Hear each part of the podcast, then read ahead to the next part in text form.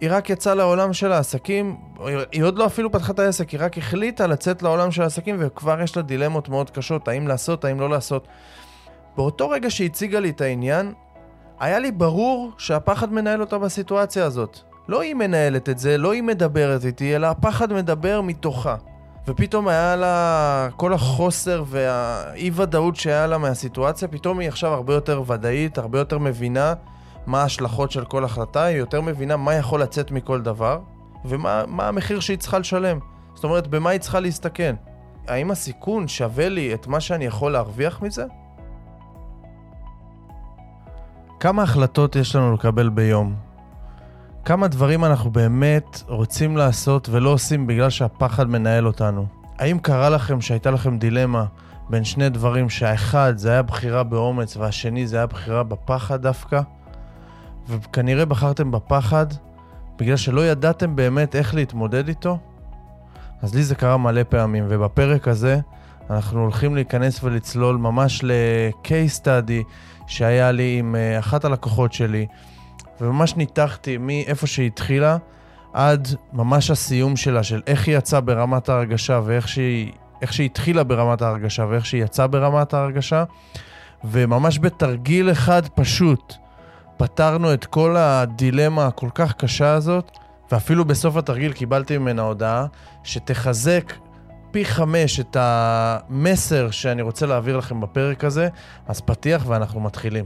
ברוכים הבאים לפודקאסט 101 אחוז, שבו נחקור ונגלה מהו האחוז אחד יותר ביום, שאם נעשה אותו התוצאות לטווח הארוך יהיו בלתי רגילות. בכל פרק נדבר ונלמד על השיטות שלי ושל האנשים המצליחים בתחומם להשיג תוצאות יוצאות דופן מעשייה מתמדת ובלתי מתפשרת. אני מייקל קריכלי, מנטור לבעלי עסקים, ואני מזמין אתכם לפנות 1% מהיום שלכם כדי ללמוד משהו חדש. מוכנים? יוצאים לדרך.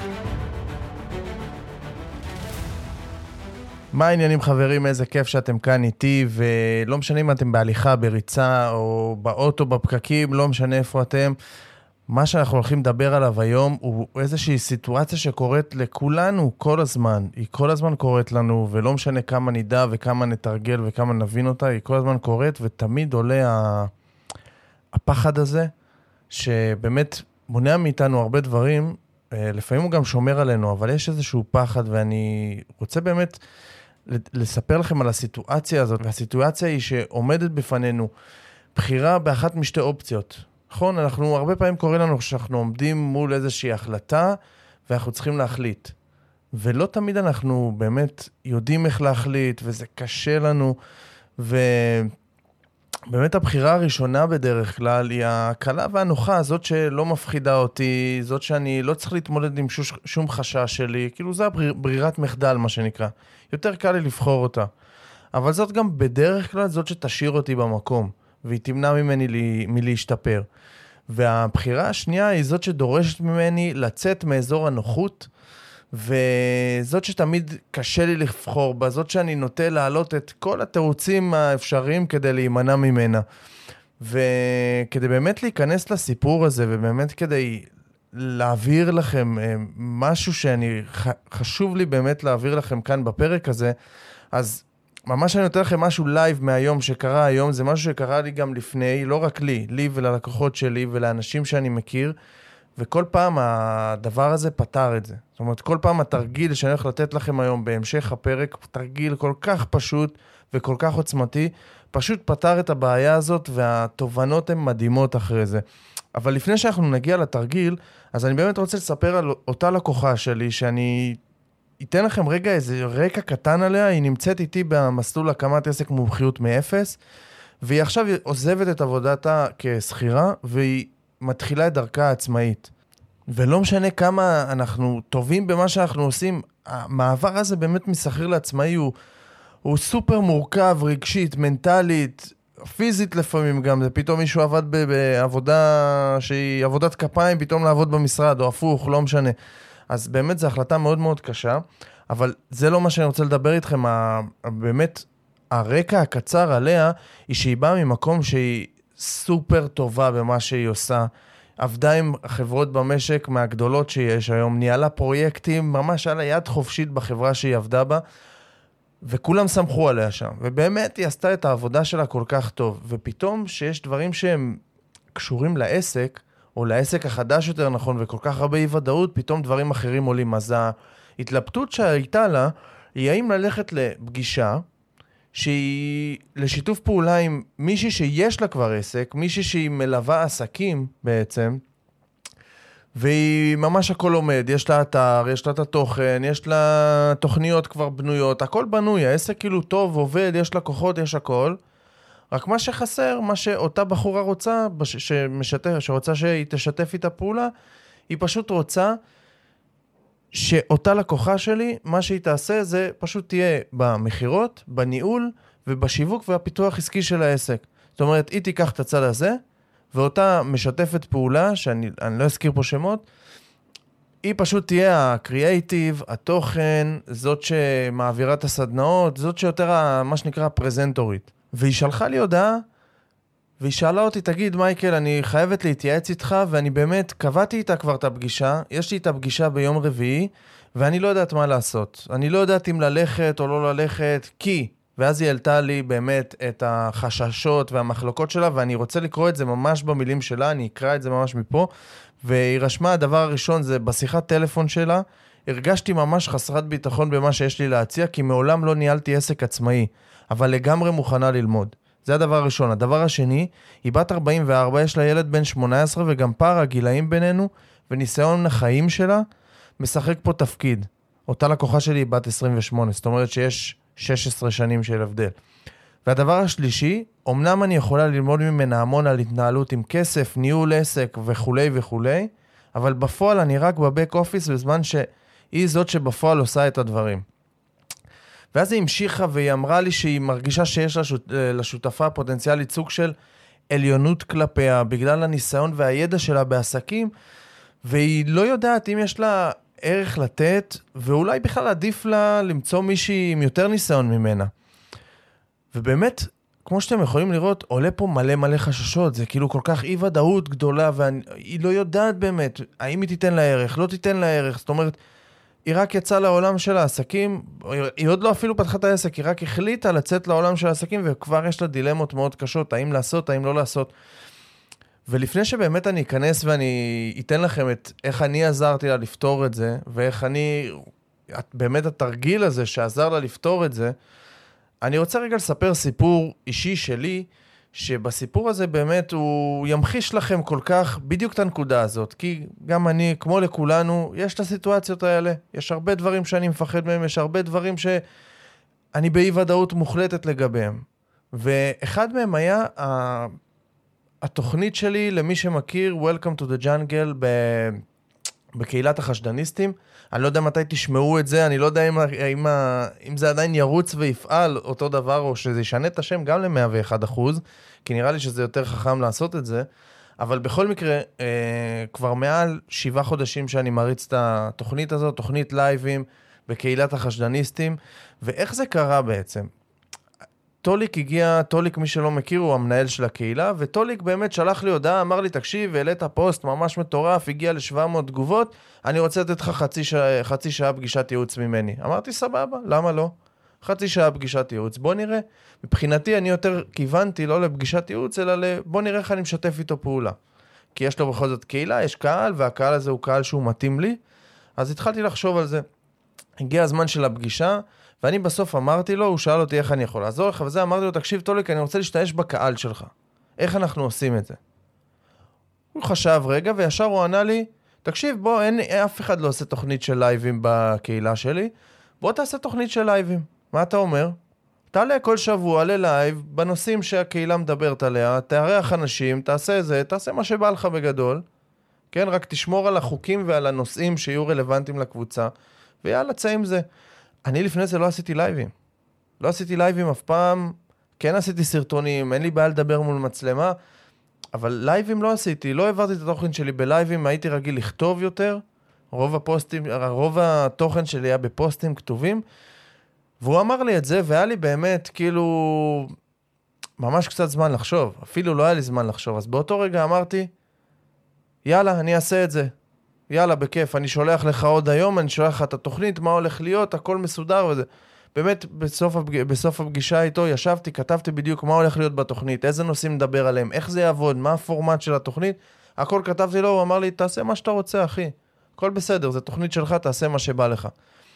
עכשיו, אני לא ידעתי בכלל איך אני הולך לעשות את הלייבים. למה שאנשים ירצו לבוא להתארח אצלי? כי אם אני רוצה לארח אנשים מעניינים, למה שירצו להתארח? לא ידעתי בכלל מה אני הולך לעשות שם. והתחייבתי, כאילו כל שבוע אני הולך לעלות ללייב. אף פעם לא עשיתי את זה, מאוד הלחיץ אותי. אבל באותו רגע בחרתי באומץ, לא בחרתי בפחד. כי הפחד בא ואמר לי, עזוב, מה אתה צריך את זה? גם פתאום, והתחיל להביא תירוצים, כן? גם פתאום הוא אמר לי, אבל מה זה יביא לך? אולי בלייבים אין מספיק אנשים, ואם לא מספיק מכירים אותך בקהילה, אז uh, לא יראו את זה, ואז אולי סתם תשקיע זמן, תשקיע זה, וגם פתאום אתה צריך לדבר עם אנשים ולהזמין אנשים שיתארחו אצלך בלייבים, ואם פתאום הם לא ירצו, וזה לא יתאים, ולא תצליח, מה, כאילו, כל התירוצים האלה עלו לי. אבל אמרתי כן, קודם כל.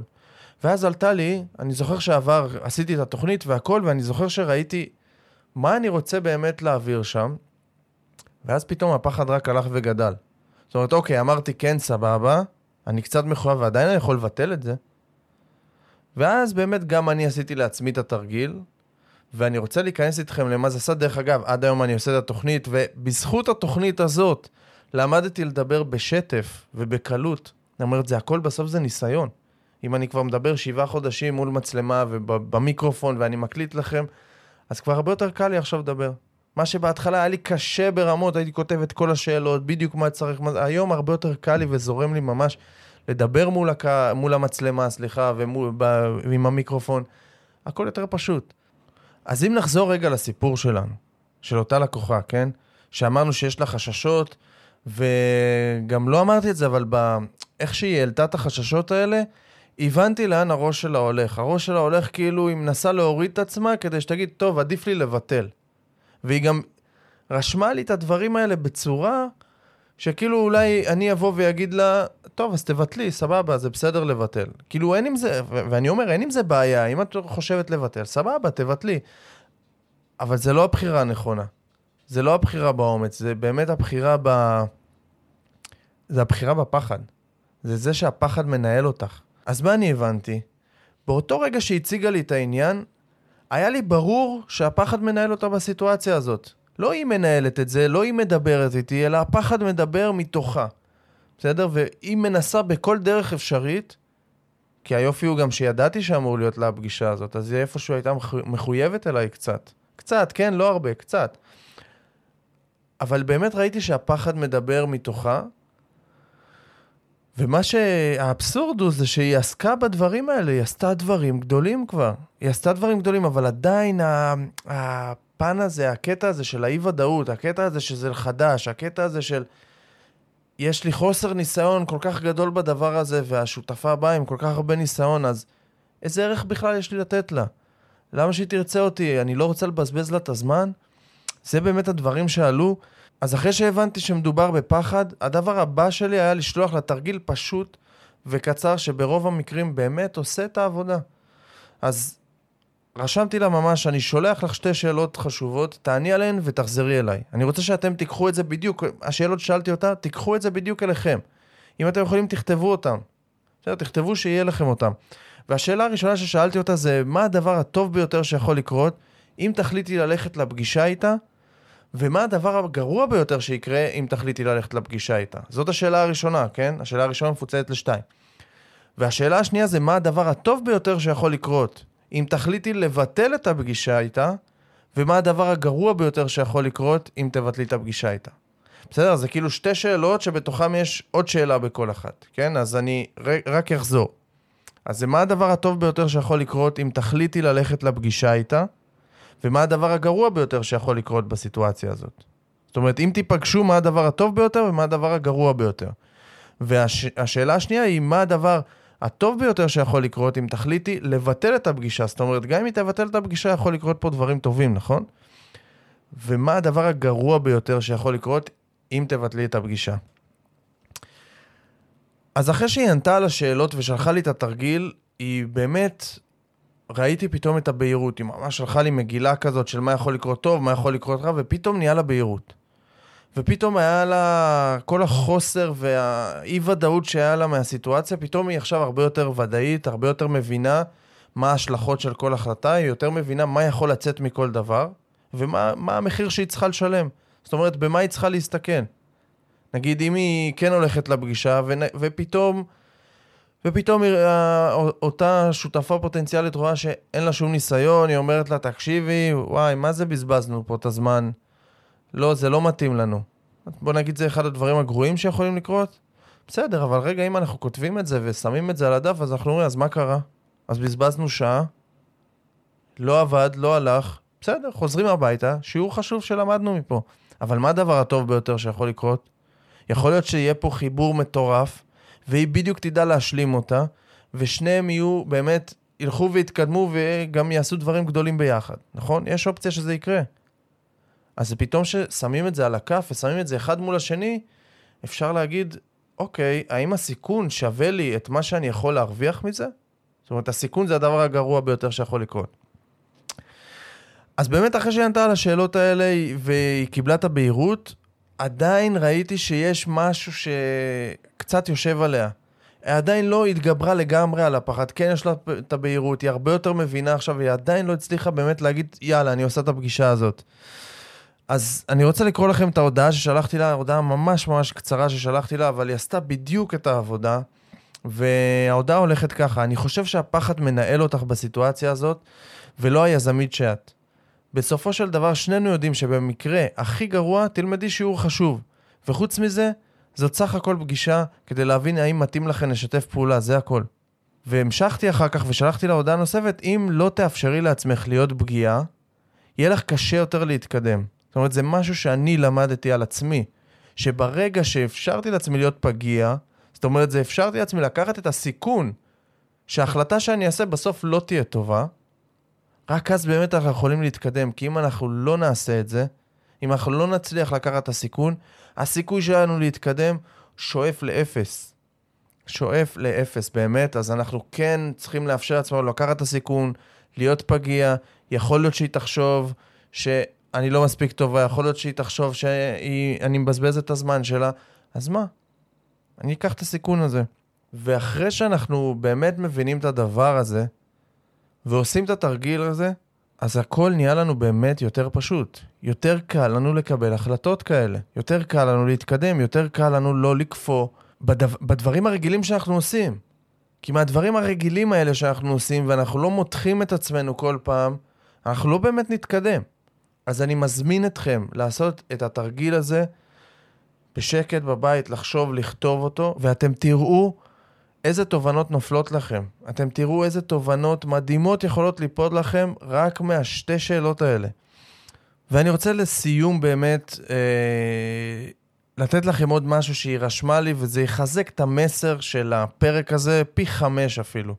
ואני שוב רוצה לתת פה במילים שלה, ואני לא נגעתי בזה. אז לפני שבאמת פרסמתי, גם פרסמתי פוסט על זה לפני כמה ימים, ולפני שפרסמתי את הפוסט, אמרתי לה ממש של ה-case study ממש מפורט, אמרתי לה, זה בסדר שאני אפרסם את הפוסט הזה, כי אני תמיד שואל את הלקוחות, אני לא רוצה לפגוע באף אחד, אני שואל את הלקוחות, 99% אומרים לי אין בעיה ובכיף, כי זה המערכת יחסים בינינו, אבל בכל זאת אני שואל. ואז היא שלחה לי משהו שבאמת, כאילו, הטיס את, ה, את המסר פה כל כך הרבה יותר גבוה, ואני רוצה לקרוא לכם גם את זה במילים שלה. והיא רשמה, אולי תרצה להוסיף לפוסט את מסקנותיי מהתרגיל. הבנתי שהפחד מנהל פה תפקיד משמעותי בקבלת ההחלטות שלי. הבנתי ממה, ממה הפחד. הבנתי שהוא נובע מחוסר ידע שמוביל לחוסר שליטה בסיטואציה ולפחד להתמודד עם הדבר. אבל ברגע שפישטתי את הדברים למילים ודיברתי ודובבתי את עצמי, ואתה גם שיקפת לי את עצמי בצורה מדויקת, יכולתי להבין שאין שחור או לבן, יש פה גם הרבה אפור שאני יכולה לתרום ולקבל מהסיטואציה. ולכן זה שיעור חשוב שאני בהכרח חייבת להתמודד איתו. אז באמת עם זה אני רוצה לסיים, ועם זה אני רוצה להגיד לכם שאם אתם נמצאים במצב הזה, פשוט תעשו את התרגיל הזה. שלחו לי אחר כך, איך היה לכם? תעלו את זה בסטורי, תייגו אותי, שלחו לי איך זה היה לכם, אם זה עבד לכם, ואם זה לא, אז שלחו לי, אולי עשיתם משהו אחר שעבד לכם יותר טוב, אני אשמח לשמוע. אז שיהיה לכם אחלה יום או אחלה לילה, ואני הייתי מייקל, תודה רבה לכם, יאללה ביי.